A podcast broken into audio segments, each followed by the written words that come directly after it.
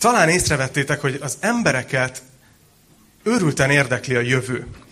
Bár nem tudom, hogy pontosan kimerjem ezt mondani, ezt a mondatot, mert a héten kitettem egy posztot a Facebookra, meg az Instagramra, és az volt a kérdés, hogyha beletekinthetnél, lenne egy olyan lehetőséget, hogy belepillanthatsz a jövőbe 20 év múlva, hogy hol leszel az életben, akkor élnél le a lehetőséggel.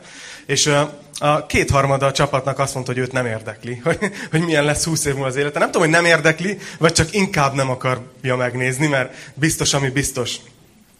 De nemrég ugye voltak önkormányzati választások, és talán láttátok, hogy egész kutató cégek épülnek arra, hogy például egy választási helyzetben megpróbálják megsatszolni, hogy mi lesz az eredmény a jövőben. Milyen eredménye fog hozni a választás melyik politikus számára. Aztán ugye mégse sikerült, és karácsony hamarabb köszöntött be Budapesten, ezzel poénkodott az egész internet. Ezt most csak így pártsemlegesen mondom. És igen, igen, igen, jó sok, jó sok mém volt a Facebookon. Aztán emlékszem, amikor a bankba dolgoztam, volt egy ilyen része a karrieremnek, akkor, akkor voltak ilyen srácok, akik elemzőként dolgoztak. Ők bizonyos ilyen gazdasági mutatókból, meg politikai eseményekből így meg tudták jósolni elég, elég magabiztosan például, hogy hogy fog változni az alapkamat, hogy, hogy fognak változni bizonyos gazdasági mutatók. És hát hogy is mondjam, elég nagy urak voltak ők azért. Mert, mert ugye az embereket érdekli a jövő, és ha van valaki, aki segít belelátni, kicsit prognosztizálni, hogy mit hoz a jövő, akkor azt értékeljük. Vagy ott van például Pár éve utána néztem annak, hogy, hogy van ugye a jóslás, mint, mint fogalom az emberek életében, és hogy ha nekem azt mondjuk, hogy jóslás, akkor mindig ilyen boszorkányok jutnak eszünkbe, ilyen tenyérjóslás, minden, de hogy múltkor utána néztem egy pár éve, és egész iparág épül erre. Tehát, hogy a neten, nem tudom, hogy láttatok-e ilyet, nem menjetek föl, de brutálisan sok ilyen, ilyen jövőbe tekintő oldal van, meg, meg, meg online, meg, meg tenyérjósló alkalmazás, meg ilyen, meg, meg, ilyen, meg ilyen furcsa dolgok. Tehát, hogy, de hogy ez, csak hogy lássátok, nem, nem magáról az iparágról beszélek, hanem hogy ez azért van ez az iparág, mert az embereket nagyon érdekli a jövő. Mit hoz a jövő? Ez a mai tanításomnak a címe. Mit hoz a jövő? Persze, ilyen kérdésekre keresik a választ, hogy ki lesz a nagy ő, ugye hány gyerekem lesz, boldog leszek-e, meg ilyen, meg ilyen egyéb, egyéb dolgok. Hát igen, egyébként nagy részt rajtad múlik talán. Az is, az is vicces, hogy nem tudom, hogy észrevettétek-e, ha emberekkel beszélgettek, hogy a horoszkóban szinte senki nem hisz, de szinte mindenki elolvassa. Nem? Egyszer csináltak egy ilyen nagy előadóban egy kérdést, mondta, hogy felolvasom a horoszkópot, az egyik jegyre, és, és az, aki úgy érzi, hogy ráillik, az mondja háromra a saját csillagjegyét, és persze egy kihalhatatlan szöveg, mert kb. Mind, mindenki magára vonatkozónak érezte, mert hát ezek így vannak megírva. De a lényeg, azért beszélek erről, hogy az embereket érdekli a jövő, mert a múlt héten belengedtem, hogy egy új sorozatot fogunk elkezdeni. A következő hetekben és hónapokban a jelenések könyvét fogjuk tanulmányozni. És ez elég nagy részben a, a jövőről szól. Ez egy profétikus könyv, tele van profétikus képekkel. És hogy miért ezzel folytatjuk, arról is szeretnék pár szót mondani, főleg azért, mert mindig vannak, akik, akik először vagytok, vagy még nem olyan régóta jártok ide a Golgotába. És fontos, hogy, hogy lássátok azt, hogy a Golgotákban általában világszerte egy alapelv, hogy az a célunk a tanítással, hogy menjünk egy-egy könyvön végig versről versre, fejezetről fejezetre, azért, hogy az ige megerősítse az embereket. Nem olyan gyülekezeteket szeretnénk építeni, ahova ilyen be vannak kalitkába téve az emberek, és azt kell figyelni, hogy mit mond a pásztor, mert az a jó, és ilyen teljesen ilyen kiskorú hívők maradnak, hanem azt szeretnénk, hogy mindenki felnövekedjen, ismerje az igét, értse, átformálódjon, és képes legyen önállóan döntéseket hozni, és Istennel járni. És ugye itt a Kistarcsai Golgotában már vettünk át néhány levelet, aztán volt egy evangélium, a Lukács evangéliuma, aztán átvettük az abcselt, ugye, ahol, ahol láttuk, hogy a kereszténység hogy indult. Aztán átvettünk egy nagyon komoly teológiai levelet, a római levelet, és azt gondoltam, hogy most ahelyett, hogy tovább mennénk egy levéllel, ahogy imádkoztam, ez a meggyőződés alakult ki bennem, hogy, hogy jöjjön a jelenések könyve, mert akkor ez egy szép keretet ad, hogy evangélium, abcsel, római levél és a jelenések könyve, és aztán majd utána, hogyha nem következnek be azok a dolgok, amik a jelenések könyvében vannak, akkor majd folytatjuk a többi levél. Jó lesz ez így? Jó. Úgyhogy ha van nálatok Biblia, akkor nyissátok ki a jelenések egynél. És az első verstől fogom felolvasni, egyelőre csak két verset. Így kezdődik. Ez Jézus Krisztus kinyilatkoztatása, amelyet Isten adott neki, hogy megmutassa szolgáinak mindazt, aminek hamarosan meg kell történnie, és amelyet angyalával elküldve kijelentett szolgájának Jánosnak. Ő pedig bizonyságot tett Isten igéjéről, és Jézus Krisztus bizonyságtételéről, mindenről, amit látott. És akkor itt egy pár gondolatot szeretnék ezt hozzáfűzni, mert a könyv gyakorlatilag bevezeti magát. Itt egy, itt egy pár alapgondolat van, ami végig kíséri majd az egész könyvet. Az első ilyen dolog, amit szeretnék veletek megosztani, ugye úgy vezettem föl, hogy ez a könyv nagyrészt a jövőről szól, de mégis az, rögtön az első szónál azt találjuk, hogy nem ez a lényege a könyvnek, hanem úgy kezdődik a jelenések könyve, hogy ez Jézus Krisztus kinyilatkoztatása. Tehát ez a könyv a jövőről szól, de valójában sokkal inkább Jézus Krisztusról szól. És ez nagyon fontos, hogyha rögtön az elején látjátok, és hogyha így olvassuk az egészet. Az, hogy kinyilatkoztatás, vagy más szóval leleplezés, ez az eredeti szó, ami ott van az eredeti nyelvben, ez egy teológiai kifejezés. A, a kinyilatkoztatás az mindig egy olyan dolog, ami egy tudás, amit nem tudhatna az ember magától, ha Isten nem osztja ezt meg. Tehát ez a, nem tudom, hogy gyerekkorotokban ismeritek-e, hogy voltak ezek a, ilyen leveleztünk fiúk, lányok egymás között, és néha mentek így papíron, tehát nem volt még Snapchat, meg TikTok, meg ilyenek, hanem, hanem így konkrétan így oda volt írva egy ilyen papírra, hogy titok, amíg ki nem nyitod. És akkor kinyitottad, és akkor benne volt, hogy szeretlek, tudod. Vagy nem tudom, A, szeretlek, B, nem szeretlek, C, nem döntöttem el, és akkor így lehetett gondolni, mit akart az illető kommunikálni. De a lényeg az, amiért mondom ezt, hogy a jelenések könyve az egy kinyilatkoztatás. Isten adott át nekünk egy tudást, amit magunktól nem tudhatnánk. Kinyilatkoztatás. A másik az, hogy ez Jézusról szól. Tehát az ő szíve jelenik meg ebben versről versre. Összefutottam a Zsoltival a cipőboltba a héten, és mondta, hogy ő beleolvasott már a jelenések könyvében, hogy ez elég, elég azt mondtad, hogy furcsa, vagy valami. Hát egy, de olyan is igazad volt, teljesen, teljesen megértettem. És hogy ez lesz az egyik kulcsa, hogy mégis megértsük ezt az egész könyvet, hogyha tudjuk, hogy ez Jézusról szól. Minden egyes esemény, ami ott van. Úgyhogy így fogunk végigmenni, az ő szíve bontakozik ki. És ezért hagy mondjam azt is, hogy nagyon sok magyarázatot, nagyon sok dolgot találtok a jelenések könyvéről a neten. De hogyha találsz egy értelmezést, és az nem Jézust érteti meg veled jobban, nem őt növeli a szívedben nagyobbra, nem az iránta érzett szeretetet erősíti, akkor az valószínűleg félre van magyarázva. Mert ez a könyv, ez Jézus Krisztus kinyilatkoztatása. Őt világítja meg. A második dolog, azt mondja itt, hogy Isten kinyilatkoztatása, Jézus Krisztus kinyilatkoztatása, amit Isten adott neki, hogy megmutassa a szolgáinak mindazt, aminek hamarosan meg kell történnie. Szóval előzetesben nagyon fontos elmondani azt, hogy, hogy a jelenések könyve az egy nagyon furcsa könyv. Nagyon, nagyon furcsa szimbólumokkal van tele. Nem tudom, hogy észrevettétek, a mostanában az ilyen mesefilmekhez árulnak ilyen kiadványokat, tehát például a mancsőrjárat az nálunk nagyon megy, és van hozzá ilyen füzet, amit meg lehet venni, meg gyűjteni a matricát bele, és általában van egy ilyen, a Wikipédián is minden filmről egy ilyen, hogy karakterek. És hogy a jelenések könyvéről kiadnánk egy ilyen egy, egy ilyen füzetet, hogy karakterek a jelenések könyve, és ott lenne, nem tudom, a, ott lennének a skorpiók, meg a napba öltözött asszony, meg a nem tudom hány fejű fenevad. Szóval azért, azért, azért lennének itt karakterek, és furcsa dolgokkal van tele. És azért nagyon fontos ez a mondat, mert azt mondja, hogy, hogy eznek a célja az volt, hogy megmutassa a szolgáinak.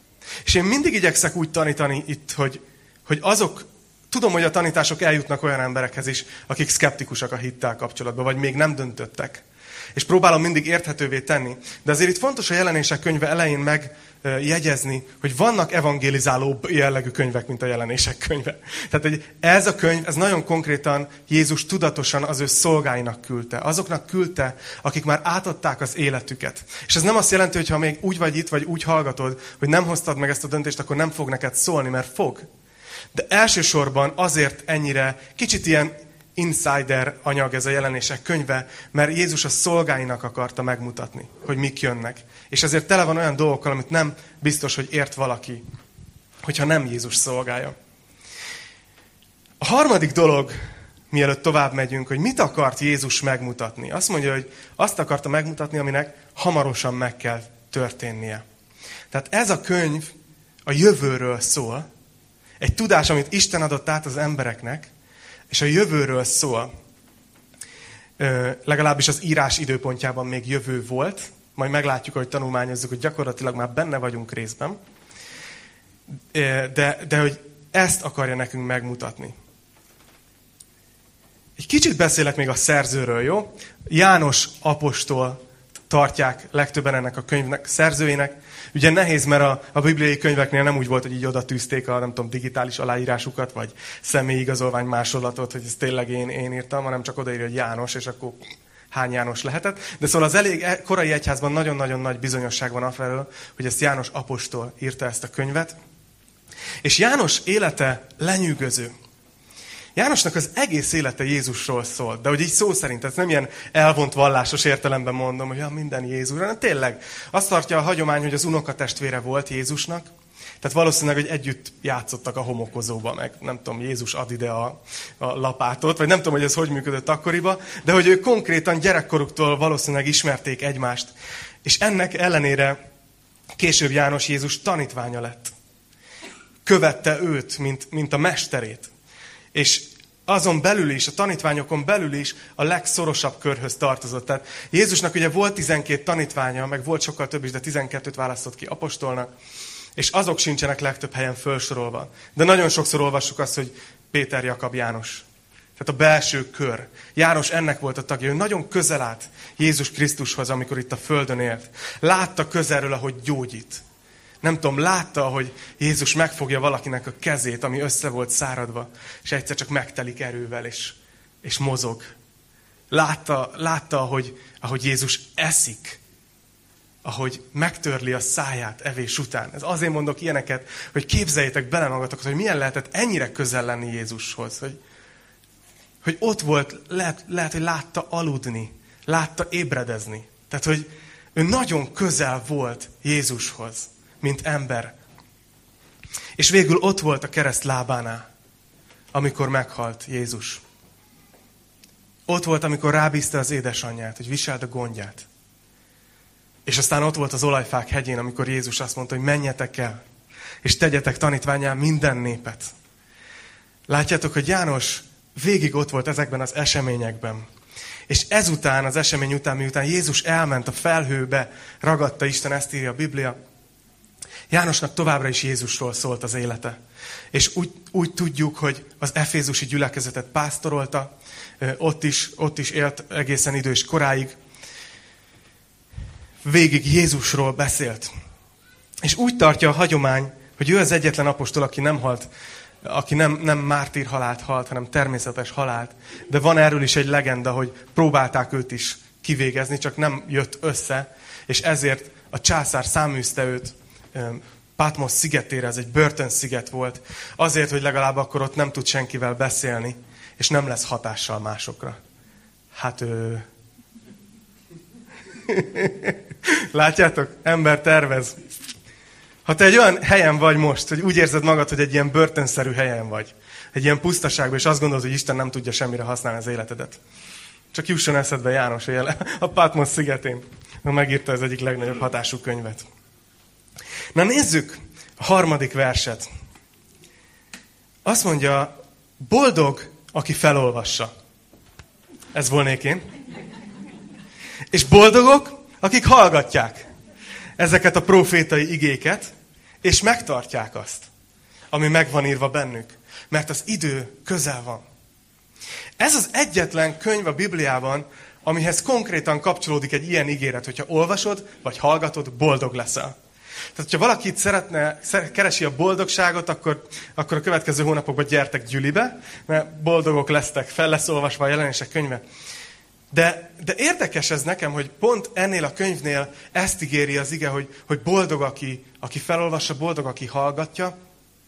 És gondolkoztam azon, hogy nem-e pont azért tette bele a Szentlélek ezt a mondatot, mert ha belegondoltak, ez az a könyv, amitől leginkább félnek a keresztények is.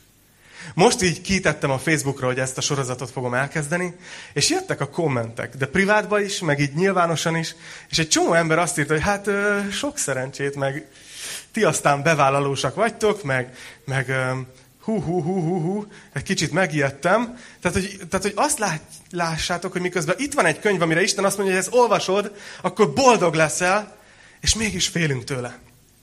Persze, érthető, azért, mert tele van ilyen furcsa szimbólumokkal. Igaz? De azért egy pár gondolatot hagyd tegyek ide, mert lehet, hogy még itt is közöttünk is van olyan, aki azt mondja, na, most kéne új gyűlit keresni, furcsa, furcsa sorozat következik. Hogy, hogy néhány gondolatot szeretnék átadni nektek. Az egyik az, hogy nem hiszem, hogy Isten adott volna egy olyan könyvet, főleg nem úgy, hogy ezt leleplezésnek nevezi, hogyha ezt lehetetlen lenne érteni. Belegondoltak? Tehát Isten az, ő a, kommuni, ő a kommunikáció nagymestere, igaz? Ő az, aki szól az emberekhez az igéjében. Miért tenne bele Isten egy olyan könyvet a Bibliába, amit nem lehet érteni? Miért tenne benne egy olyan könyvet, ami ijesztő?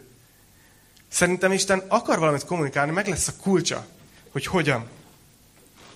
Még tiszteletlen is szerintem egy kicsit, hogyha félretesszük a jelenések könyvét, mert gondolj bele, ha mondjuk szülő vagy, és írsz egy levelet a gyerekednek, levelet, csetet, messengeren, valami, írsz, és hazajön, és látod, hogy még, még be se kékült az ikon, tudod, még el se olvasta. Mert azt mondja, hogy ez bonyolult, ezt inkább hagyjuk, ezt nem, nem is akarom, nem is akarok vele foglalkozni. Szóval, hogy, hogy Isten felé való tisztelet az egyébként, amikor tanulmányozzuk a jelenések könyvét, mert ő akar nekünk valamit mondani. És mi megtesszük, amit tudunk, hogy megértsük, hogy mit szeretne nekünk mondani. És néhány alapelv, ami alapján fogom tanítani ezt a könyvet, csak hogy lássátok, hogy hogyan dolgozunk. Vannak alapelvek, amelyek segítenek az ilyen profétikus könyveknek az értelmezésében. Az egyik nagyon fontos dolog, hogy ugye a, a kezdetleges, szinte minden keresztény egyetért abban, hogy, hogy a Biblia az Isten szava, és ami ott van benne, az szó szerint igaz, igaz? Tehát, hogy a tekintélye van az Isten igéjének, a Bibliának a, a, a, a szemünkben. De nagyon fontos az, hogy, hogy lássátok azt, hogy már a középkorban kialakult az, sőt már hamarabb is, hogy az igének vannak értelmezési módjai. Van ugye konkrétan szó szerinti értelmezés. Tehát amikor mondjuk az van odaírva, hogy Jézus elment Galileából Názáretbe, nem tudom, akkor nem kell belelátni ebbe valami szimbolikus dolgot, mert azt jelenti, hogy ő fogta magát és elment oda. Tehát van egy ilyen szó szerinti, történelmi, feljegyzésszerű értelmezése a, a, a könyvnek. A másik nagyon sokat használt értelmezési mód, amit úgy nevezünk, hogy allegórikus, az azt jelenti, hogy, hogy van egy átvitt értelme, van, van egy szimbolikus jelentése a szövegnek. És a profétikus könyvekben ez nagyon gyakran előkerül, hogy ilyen allegóriákat írnak a, a szerzők. Tehát például egyébként nem csak erre kell gondolni, hogy profétikus könyvek, amikor Jézus azt mondta, hogy senki nem azért gyújt gyertyát, hogy betegye a véka alá, akkor nem, nem konkrétan ugye arról beszélt, hogy emberek, légy szíves ezentúl úgy oldjátok meg a házatok világítását, hogy ne tegyétek már rá ezt a vékát a gyertyára. Valószínűleg a hallgatóságában senki nem volt, aki életében valaha rátett egy vékát a gyertyára. Tehát valószínűleg nem szó szerint kell érteni, hanem van egy allegórikus értelme, ugye, hogy, hogy világossága vagyunk a világnak, mondja is Jézus Jézus, és ne legyünk lefedve, ne legyen semmi, ami így eltakarja, elbújtatja ezt a világítást. Tehát ez az allegórikus értelmezés. Aztán a harmadik, amit úgy mondhatnánk, hogy erkölcsi, etikai. Ugye, na ezt a részét a Bibliának sokat elemzik, akár ide tartozik a tíz parancsolat, ahol ugye konkrétan vannak erkölcsi útmutatások, hogy hogyan éljünk, és alapértékek. És végül van egy negyedik, figyeljetek, aki ezt a szót ismeri, az, az a vendégem egy sportszeletre, a kávézóba. Ezt úgy hívják, anagógikus. Ki az, aki tudja, hogy mit jelent? Jó. Anagógikus. Azért megkönnyebbültem. Az anagógikus értelmezés, amikor azt mondjuk, hogy ez a könyv ez nem is a mi életünkről szól itt a Földön, ez csak valami elvont, valami túlvilági, valami megfoghatatlan szellemi dolog, de nincs sok gyakorlati haszna a mi életünkre. Szóval az a, az a fontos dolog, hogy lássátok, hogy többféle módon kell értelmeznünk a Biblia szövegét, de azt mondhatja erre nagyon könnyen valaki, hogy azért ezzel fölmerülnek problémák. Tehát mi van, hogyha nem találod el, hogy mit kell szó szerint venni, és mit kell allegorikusan. Mi van, hogyha allegorikusan értelmezel valamit, és nem a jó következtetésre jutsz. És ezért nagyon fontos egy olyan alapelv, amit tartottak is az egyház történelme, de Luther mondta ki nagyon határozottan, aki azt mondta, hogy bármilyen értelmezésre jutsz a, a, a Bibliában, a, a második három értelmezési módon, tehát az allegorikus, anagogikus és az erkölcsi, hogyha máshol valahol nem tanítja a Biblia, akkor azt el kell vetned. Mondok egy példát. Ott van a tíz szüzek példázata. Jézus mondja, hogy majd olyan lesz ez a dolog, hogy, hogy jön a vőlegény, és ott van tíz szűz, aki várja, igaz? És a fele nem, nem, nincs elég olaja, és elalszik, és ezért amikor a vőlegény megérkezik, akkor kapkodnak, hogy jaj, most mi lesz. És, és azt mondja nekik, hogy, hogy, hogy menjetek el, és vegyetek olajat. Igaz? Akkor ebből, ha valaki azt mondja, hogy na ezt allegórikusan értelmezzük, tehát magyarul meg lehet vásárolni az üdvösséget. Nem azt mondja, ott van írva, hogy menjetek el, vegyetek magatoknak. És akkor jó, jó, hogy ráncolódik a szemöldökötök, mert értitek, hogy ha ellent mond egy értelmezés, amire jutsz, annak, amit a Biblia máshol tanít, akkor azt el kell vetned. Mert egyértelmű, hogy a Biblia azt tanítja, hogy az üdvösség ingyen és kegyelemből van. Szóval nem fogok tovább menni, mert a végén még elalszotok itt a teológia órámon, de lényeg az, hogy látnotok kell azt, hogy amikor a, amikor a Bibliát értelmezzük, és különösen egy ilyen könyvet, mint a jelenések könyve, az nagyon fontos, hogy, hogy, hogy ezt az elvet, ezt magunk előtt tartsuk folyamatosan, hogy a Biblia értelmezi a Bibliát. Tehát amikor látsz valamit, amit nem értesz, az első dolog, hogy elkezdesz kutatni, hogy valahol máshol előkerül-e ez. Benne van-e valahol máshol, ahol egyértelműbb. És ez azért nagyon fontos, mert a jelenések könyvéhez a kulcs az Ószövetségben van. Egészen pontosan, hogyha ismered az Ószövetséget, megnyílik a jelenések könyve. Azért, mert ebben a rövid könyvben 404 versből áll a jelenések könyve. Ebben a 404 versben 500 párhuzam van ószövetségi dolgokkal. Konkrétan 278 vers hivatkozik ószövetségi kifejezésre, vagy történésre, vagy eseményre. Szóval látjátok, hogy amikor tanítani fogom ezt a könyvet, azt fogjátok látni, hogy folyamatosan visszanyúlok a mint amikor régen dolgozatot írtuk, és tudtunk, hogy a könyv végében benne van a megoldás kulcs. Tehát folyamatosan, mint egy megoldás kulcshoz vissza fogunk nyúlni az Ószövetséghez, mert ez fogja kibontani előttünk a jelenések könyvét. De felmerül egy kérdés, és lehet, hogy úgy ültök itt, hogy te miért kellett ezt ilyen bonyolultan megírni? Miért kellett ez a sok szimbólum? Miért kellett ilyen elvontan fogalmazni? És ez azért fontos, hogy értsétek, mert, mert akkor látjátok, hogy, hogy milyen helyzetben voltak a korai keresztények. Ez a könyv a 90-es években íródott. Eddigre a keresztény gyülekezet, a keresztény egyház túl volt a mézes heteken, hogy úgy mondjam. Kezdődtek a nehéz időszakok. Ekkora már a zsidó vallási vezetők is szembefordultak a keresztényekkel. Nagyon sokáig a keresztények nem is nevezték magukat keresztényeknek, ők ugyanúgy a judaizmuson belül látták magukat Jézus tanítványaiként, de eddigre, a 90-es évekre már kialakult az egy ilyen elhatárolódás a, zsidó vezetők részéről. A keresztényeket nagyon sokszor feljelentették a római hatóságoknak, és Róma pedig abszolút hűséget várt az alatvalóktól. Ugye az egyik legnagyobb konfliktus az volt, hogy, hogy a, a római birodalomnak az egyik kulcsmondata az volt, hogy a császár az úr. És a keresztényeknek az egyik kulcsmondata pont ezért az volt, hogy Jézus az úr. Tehát bárki, amikor hallotta egy keresztényt megvallani a hitét, hogy Jézus az úr, akkor ő felségárulónak számított. És Róma nem viselte jól a felségárulókat. Domitianus, aki ebben az időszakban uralkodott, konkrétan Istenné nyilvánította magát. Tehát a keresztények, akik nem voltak hajlandóak ezt elismerni, ők ellenségek lettek. És ezért nagyon sok kegyetlenkedés, nagyon sok, nagyon komoly dolog volt. Keresztények százezrei haltak mártírhalált. És ezért ott van János Patmos szigetén, és Jézus akar üzenni a gyülekezetének. És ezt úgy csinálta, hogy belerejtette egy olyan kódrendszerbe, amit azok, akik az ő tanítványai voltak, és ismerték az Ószövetségi írásokat, azok tudták, hogy mire gondol. de elfogta egy római katona ezt a levelet, és nézte, hogy olyan sárkány, meg fenevad, meg feljön, meg skorpió, meg füst. Hát, nem tűnik túl értelmesnek. Tudod, valaki nagyon bevacsorázott és furcsa dolgokat látott. Kb, kb. ezt gondolhatták róla. De a tanítványok, amikor megkapták ezt a levelet, és bujdostak, és nem tudták, hogy most hol vannak. Az első keresztények azt gondolták, hogy Jézus az ő életükben visszajön. Amikor ez nem történt meg, kicsúszott a talaj nagyon sokak alól, hogy, hogy akkor most mi történik? Most, most ez, ez normális, vagy valami elmaradt, lemaradtunk valamiről, vagy mi a helyzet?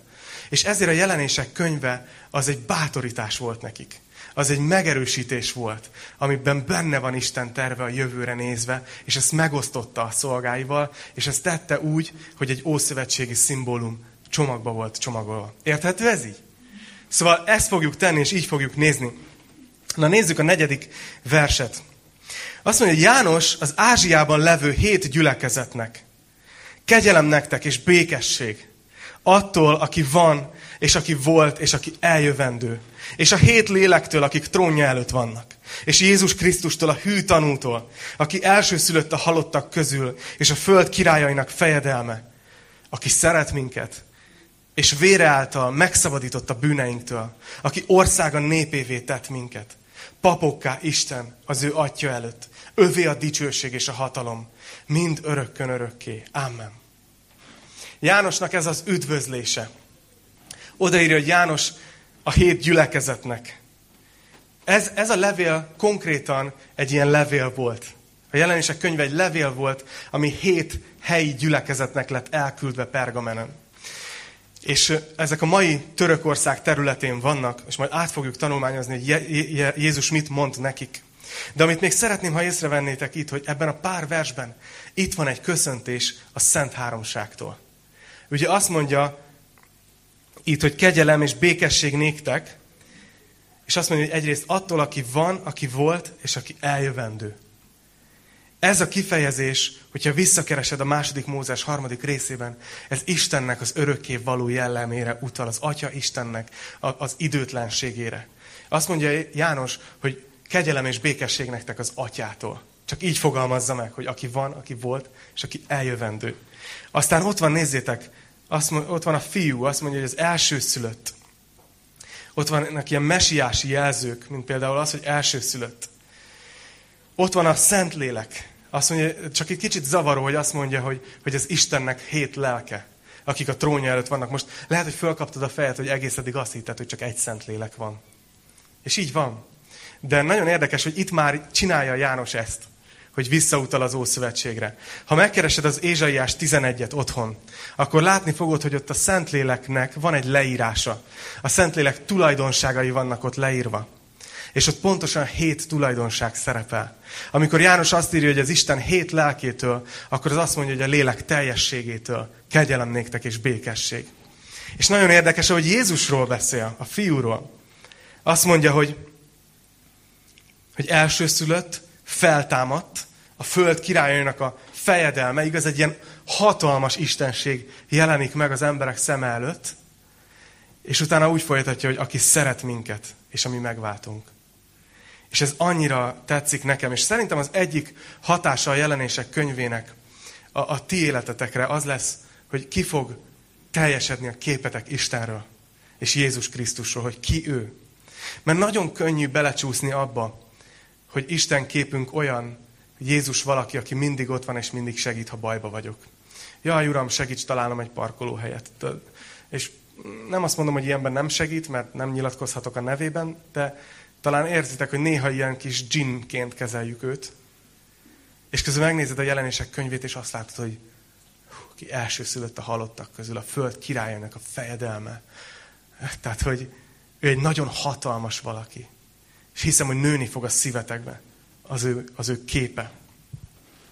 És mégis, miközben ennyire hatalmas, hozzánk annyira közel áll, azt mondja, hogy szeret minket.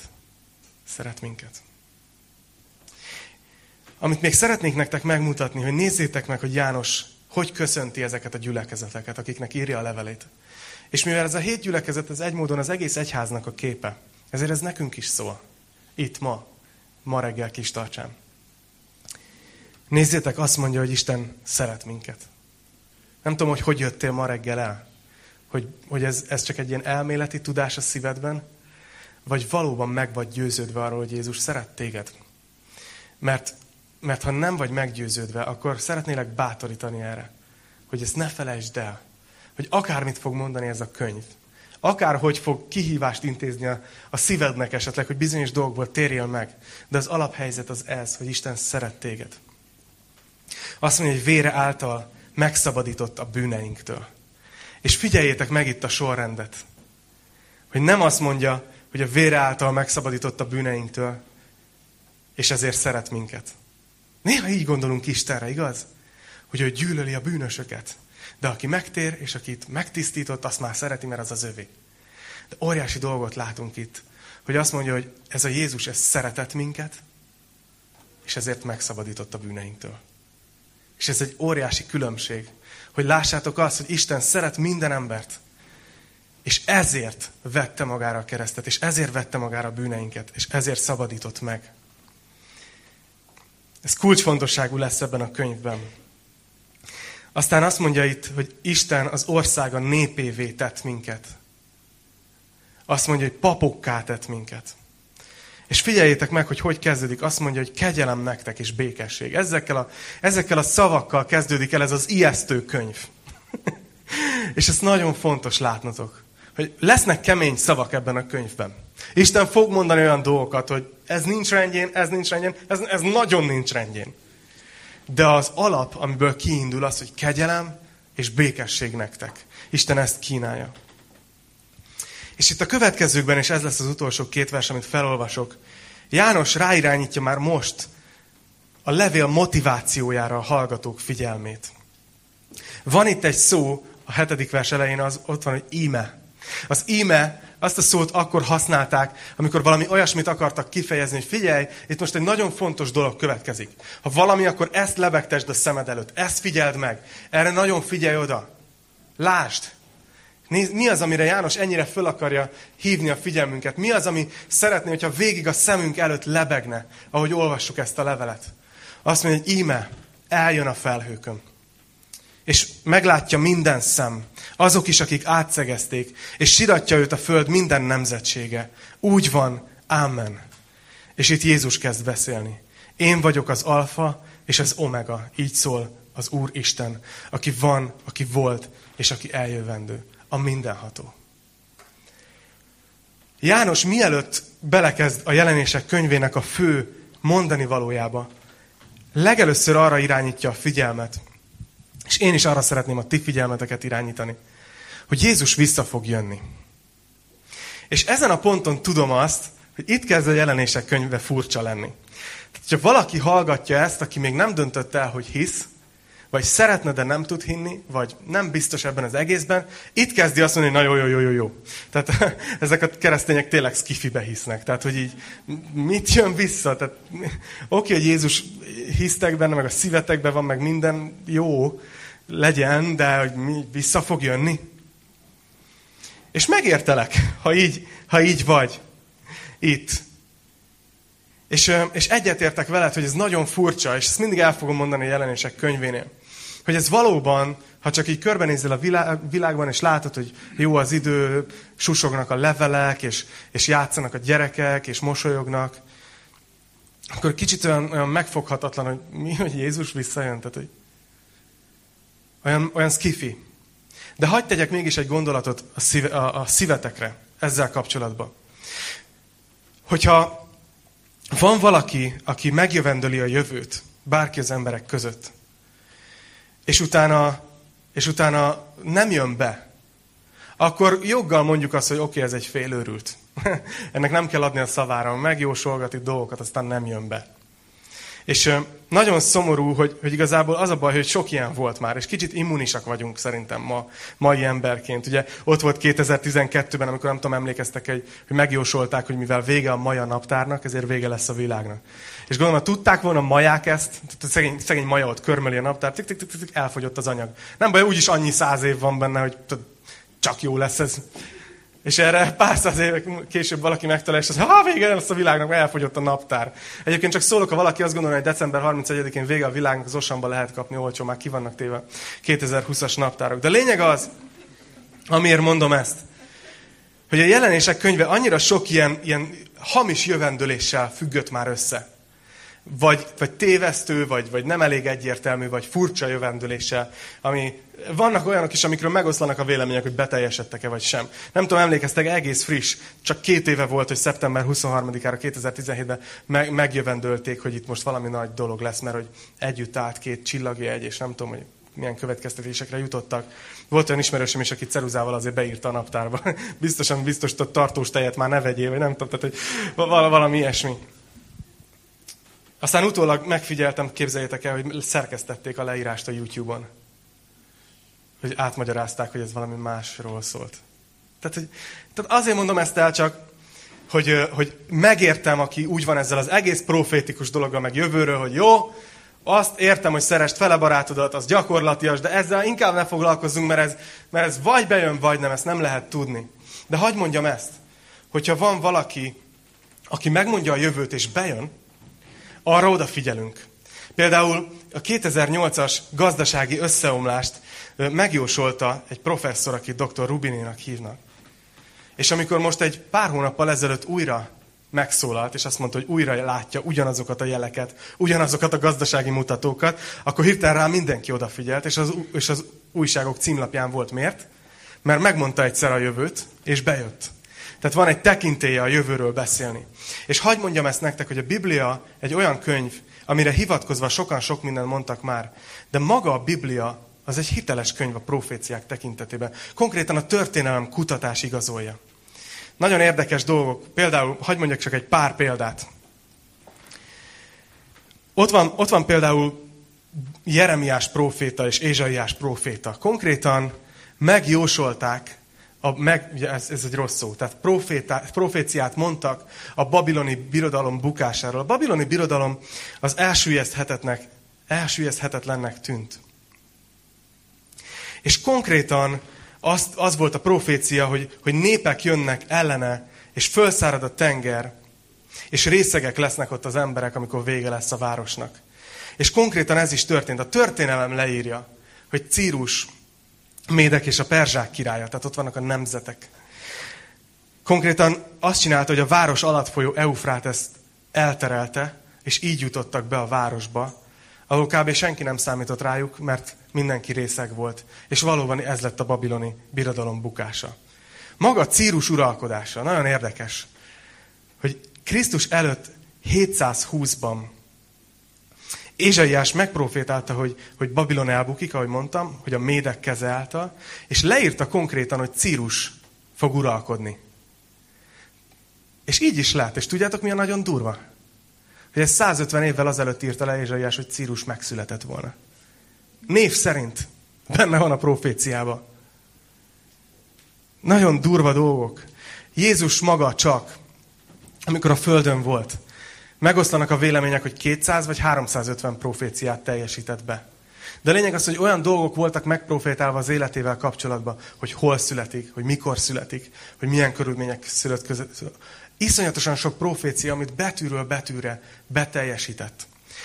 Hogyha mondjuk van, van egy ilyen ember, mint a Rubini professzor, aki megprofétálta már mondjuk a gazdasági válságot, és csak még egyszer mond egy proféciát, már odafigyelünk rá akkor hogyha a Biblia több száz olyan proféciával rendelkezik, ami már beteljesült, akkor szerintetek mennyire hiteles a maradékkal kapcsolatban? Ezért tanulmányozzuk a jelenések könyvét. Egy kicsit kiránt minket a maszlakból. Néha nem tudom, hogy ti is vagytok-e így, hogy csak éljük az életünket, és um, megyünk munkába, visszük a gyerekeket, vagy megyünk suliba, és így így elterelődik az egész Jézus dolog, meg visszajön, meg akármi, ez ilyen, ez ilyen távolinak tűnik, vagy ilyen nem gyakorlatinak, nincs hatással a mindennapjainkra. És azt remélem, hogy most, amikor azt mondta János, hogy íme, figyelj ide, nézd meg ezt, tartsd a szem előtt, hogy Jézus vissza fog jönni, akkor szeretném, hogyha látnátok ezt, és, és szem előtt tartanátok, hogy ez, ez így kirántana titeket a, a hétköznapoknak a mókus kerekéből, és egy kicsit így visszahelyezni a fókuszotokat a helyes helyre. És én is ezért imádkozom magammal kapcsolatban. Végül egy utolsó gondolat.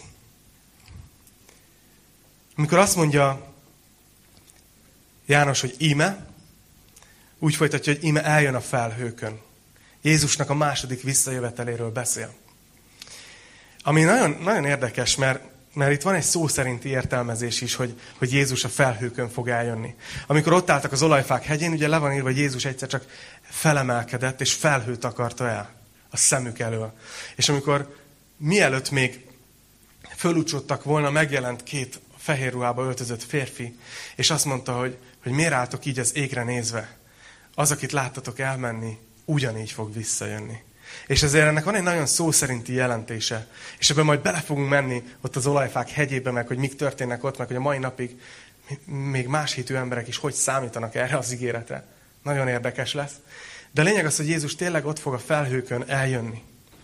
A másik viszont érdekes, hogy, hogy ez az Ószövetségben ugyanúgy benne van. Olvassátok el a Dániel 7. részét, ha van időtök otthon. És a harmadik az viszont, hogy van egy allegorikus értelme is például itt. A zsidó 12 úgy beszél a hívőkről, hogy, hogy a bizonyságok fellege. És nagyon sokan úgy gondolják, és én is így gondolom, hogy amikor Jézus visszajön majd, akkor velünk együtt jön vissza, mert előtte magához vesz minket a mennybe. Tehát amikor azt mondja, hogy íme eljön a felhőkön, akkor ez, ez, ez nagyon-nagyon nagy jelentőségi dolog, mert ebben mi is ott vagyunk. És van itt még egy dolog, és közben hívom is a dicsőítő csapatot, hogy gyertek. Ez már bevezeti az úrvacsorát. Azt mondja János, hogy amikor Jézus visszajön, akkor meglátja minden szem. És hozzátesz egy ilyet, hogy azok is, akik átszegezték. És itt megint egy ószövetségi proféciára utal. Zakariás 12. részére. Itt, amikor azt mondja, hogy meglátják majd Jézust visszajövetelekor, akik átszegezték, itt Izrael népére utal, akik ugye átadták a mesiást kivégzésre. Ami nagyon érdekes, hogy majd látni fogjuk a jelenések könyvében, hogy eddigre Izrael népe el fogja fogadni a mesiását. És mégis azt mondja, hogy, hogy majd néznek rá, akit átszegeztek. És azt is mondja, hogy siratja őt minden nemzet. És itt megint visszautal János Máté evangéliumára a 24. részre, ahol Jézus maga is feleleveníti ezeket a proféciákat. Hagyd zárjam be ezzel a mai, fej, mai tanítást, hogy annyira hálás vagyok azért, hogy mi nem ezek között leszünk. Akik ott nézzük, hogy Jézus visszajön, és siratjuk őt. Nézzük, akit átszegeztünk. És azért nem leszünk ezek között, mert mi minden egyes héten erre emlékszünk. Amikor az úrvacsorát magunkhoz vesszük. Amikor azt a két dolgot, amit Jézus kér tőlünk, hogy, hogy vegyük magunkhoz a kenyeret, vegyük magunkhoz a szőlő gyümölcsét, és emlékezzünk az ő megtört testére, az ő átszegzett testére, és az ő kifolyt vérére, akkor mi minden egyes vasárnap ezt tesszük, hogy emlékszünk arra, akit átszegeztek a mi bűneinkért, aki, aki mi bűneinket vitte fel a keresztre. Úgyhogy úgy kezdtem, hogy a jelenések könyve az egy kinyilatkoztatás Krisztusról. És tőle, róla fogunk egyre többet megtanulni. De annyira tetszik nekem, hogy, hogy még mielőtt János belemenne, még mielőtt elkezdene a jövőről beszélni, még mielőtt elkezdene a proféciákba belemenni, visszairányítja ide a tekintetet, hogy Jézus Krisztus úgy jelenik meg a jelenések könyvében, az első versekben, hogy mint akit átszegeztek. És ez azért nagyon fontos, mert minket is emlékeztet erre ahogy tanulmányozzuk majd a jelenések könyvét, hogy mi egy ilyen Istenről beszélünk, aki odatta magát értünk. Aki hagyta, hogy, hogy az emberek átszegezzék azért, hogy megmentsen minket. De miért? Mert szeretett minket. Úgyhogy ma, ahogy körbeadjuk mindjárt az úrvacsorás tálcát, vegyetek bátran, hogyha hívők vagytok, akármelyik gyülekezetből jöttetek. Vegyétek a pászkát, vegyétek a szőlőlevet, és emlékezzetek erre, hogy Jézus az életét adta értünk. Ez már illusztráció a jelenések könyvet következő fejezetéhez. Imádkozzunk.